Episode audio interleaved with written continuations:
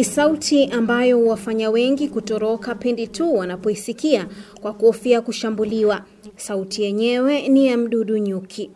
Mbali na kuwa mdudu mkali, wapo waliozama katika ufugaji wa nyuki kwa ajili ya uzalishaji wa asali kwa matumizi mbalimbali ikiwemo dawa. Ufugaji wa nyuki hauna mahitaji mengi ikilinganishwa na ufugaji mwingine wowote. Cha msingi ni mfugaji kuwa na mizinga. Kama ukulima na ufugaji wengine wowote ule, nyuki pia hutegemea mvua, kwa sababu nyuki hutegemea maua kama chakula, na wakati wa mvua ufugaji wa nyuki na uzalishaji asali hushamiri. Nilikutana na mzee Vincent Maye mwenye umri wa miaka sitini na moja katika eneo la Gandini, kaunti ya Kilifi, akiwa katika shamba lake aliloligeuza kuwa msitu baada ya kuipanda miti aina tofauti tofauti. Mzee Mae aliukumbatia upanzi wa miti shambani mwake kwa ajili ya matumizi binafsi pamoja na familia yake badala ya kuingia katika msitu wa Kayafungo kuuharibu, akiitaja kuwa njia mojawapo ya kulinda na kuhifadhi mazingira ya msitu huo. Mi niliacha kazi nikaja mwenyewe nyumbani, kwa vile nilikuwa nasomea mambo za miradi ya maendeleo. Mpaka leo nasimamia miradi ya maendeleo mitaani, lakini nikaona ah, ile kitu ya kwanza mi mwenyewe kama mfano wa kuiga, ndio nikaanza tokea bado ni mtoto. Na ninapanda miti mpaka kufa. Eh, sasa alafu ndo nikaona ah, basi kwa vile ngoja nitenganisha hili eka zangu nane hizi zote nikatenganisha, upande kuna miti ya kizungu na huku ya kiasilia, maanake miti ya kiasilia pia nayo ishaanza kupotea kule. Sasa kuna miti hapa ambapo ni ya madawa. Sasa hapa pamekuwa sasa pana mazingira mazuri kilinganisha na kule nje hakuna miti. Eh, sasa ndo unaona hapa kila mmoja huwa anafurahia kuja kuona vile vile, akaweza kutoka hapa madam mpaka Mariakani hutaona shamba la miti kama hivi, labda miti mitatu tu katika nene, lakini sasa simbali na hiyo ninajivunia na napenda kazi yangu. Maana zamani ilikuwa nikiotesha nasari miti nauza, lakini nikaona haina maana ya kuuza ile miti kwa nasari, badala yake ngoja nipande kwa shamba langu. Hili ni shamba la miti peke yake, ndio mimi mwenyewe nalisimamia. Lakini sasa kuni, mimi sina matatizo ya kuni, si unaona wengi huko wanakimbilia kaya huko forest, lakini kule nako kuna sheria za hakuna kuingia kule. Lakini mimi familia yangu yote inapikia kuni hapa tu, anakuja mara kama namna hii, kuni zinajaa nyingi, kwa unajivunia sana hii sehemu za kule nyingine hakuna miti, ni tofauti na hapa ndani. Hapa kwa shamba langu kuna hewa nyingine, oksijeni nzuri kabisa, naweza pigwa na jua kule, lakini nikifika hapa mimi mwenyewe nikajisikia niko kama hewa yangu nzuri kabisa. Kwa hivyo upandaji wa miti ni muhimu sana, kila mmoja anasisitiza, hata serikali tilie mkazo sana, ikaze buti, kila mmoja apande miti. Mzee Mae ananieleza kuwa pindi msitu wake uliposhamiri alianza ufugaji wa nyuki kwa ajili ya uzalishaji asali na ndio limekuwa tegemeo lake la kiuchumi kwa miaka sasa. Ikumbukwe kuwa si wengi wenye ujasiri na ukakamavu wa kufuga nyuki kutokana na dhana na kasumba kuwa ni wadudu hatari kufuga licha ya kuwa na manufaa tele. Hapa Mae ananisimulia jinsi alivyoanza ufugaji huu wa nyuki katika msitu wake. Nilianza ufugaji huu wa mzinga wa nyuki baada ya kupanda hii miti, na nikaanza na mzinga ile ya dizaini ya ngoma ile. Wakati ule ilikuwa hatuja hii mizinga ya kizungu ilikuwa bado haijafika. Sasa tukaendelea hiyo hiyo, maisha yangu mimi huwa napanda hii miti. Sasa kaendelea mpaka sasa, walipokuja wafadhili wengine wakanifadhili na hii mizinga kwa hivyo hii mizinga ni yangu mwenyewe na inahudumia mwenyewe, na ninashukuru sana kwa vile kama kuna mvua ya kisawasawa, miti yote hii na majani, kila kitu huwa navuna. Kwa hivyo ni uchumi wangu mimi mwenyewe. Katika shamba lake lenye ekari kumi ana mizinga zaidi ya ishirini, lakini kutokana na makali ya ukame katika maeneo mbalimbali nchini, ufugaji wa nyuki umeathirika, kwani nyuki wametoroka mizinga yao na kusalia mahame. Mzee Mae hakusazwa. Taswira katika shamba lake ni ya kusikitisha mno, kwani mizinga yote imesalia madebe matupu na anahesabu hasara. Mbali na panda hii miti ambayo ni kama chakula cha nyuki na kula hii majani yao ama maua, pia vile vile nyuki wameondoka kwa sababu ya hii janga la ukame. Miti iko kweli ya maua ya nyuki, lakini sasa wameondoka kwa sababu ya ukame, wakahama kabisa. Hata mizinga sasa ni kama vile unavyoona vile tunavyosikitika, na si mimi peke yangu, kila mmoja mkulima neno analia. Naipanda kuna mvua sawasawa, inaendelea vizuri, lakini ukiingia kiangazi kidogo kama hivi hiyo miti inaangamia tayari.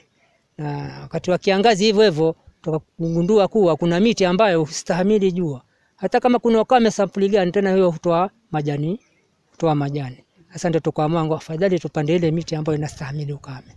Na hivyo hivyo ndio kaona nyuki wakastahimili jua na wakahama wote wakaenda. Sasa nangoja tu mvua ikinyesha ndo waje. Na shida nyingine ni ya maji.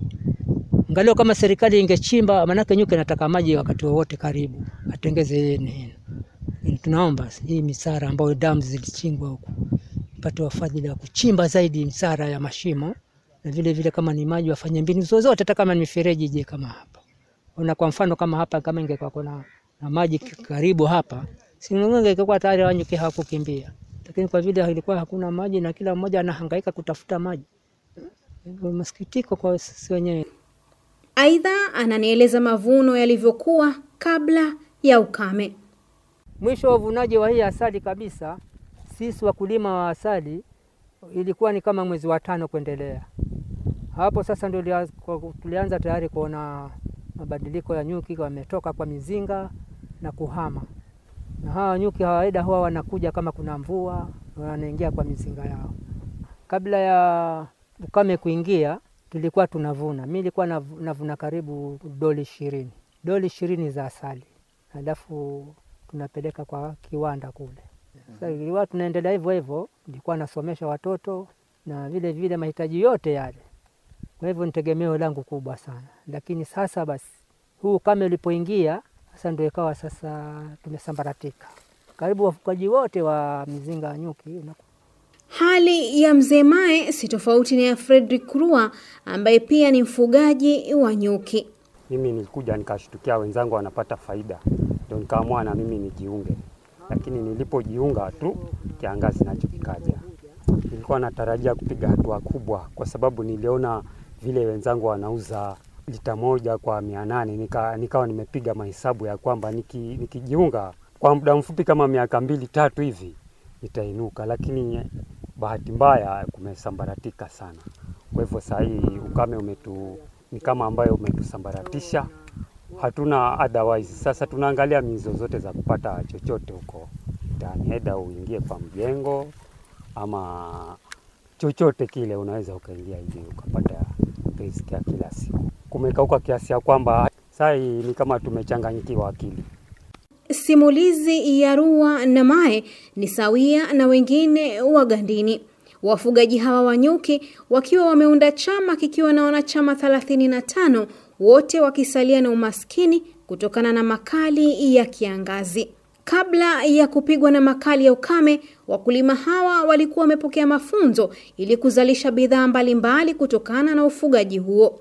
Hizo tulipata mafunzo kutoka kwa National Museum of Kenya, tukafundishwa jinsi ya kuchuja asali, kutengeza asali na vile vile kutengeza mpaka hizi candles hizi, pia twajua kutengeza candles, na vile vile hiyo nini wenyewe, asali ni dawa. Kwa hivyo huwe na mahitaji mengi sana, lakini tulifundishwa kule jinsi ya kutengeza kila kitu na mpaka tukajua kabisa na mashine. Nashukuru sana maanake shirika la Kikonet ile ambayo ilitufadhili ikatununulia zile mashini, lakini tuna uhitaji wa woma na vile vile lile jengo letu lile, tuomba angalau tukipata ufadhili tena tupate zile woma pamoja na nini na zile milango vile vile iwe ni milango ya chuma. Hapa ndani huwa tunachuja asali yetu, lakini kwa saa hii bado hatujakitumia hicho chumba. Eh, hakuna asali kwa sababu ya ukame. Wafugaji hawa pamoja na jamii zao zilizopakana na msitu wa Kayafungo wamejitwika jukumu la kulinda msitu huo na ufugaji wa nyuki ni njia mojawapo.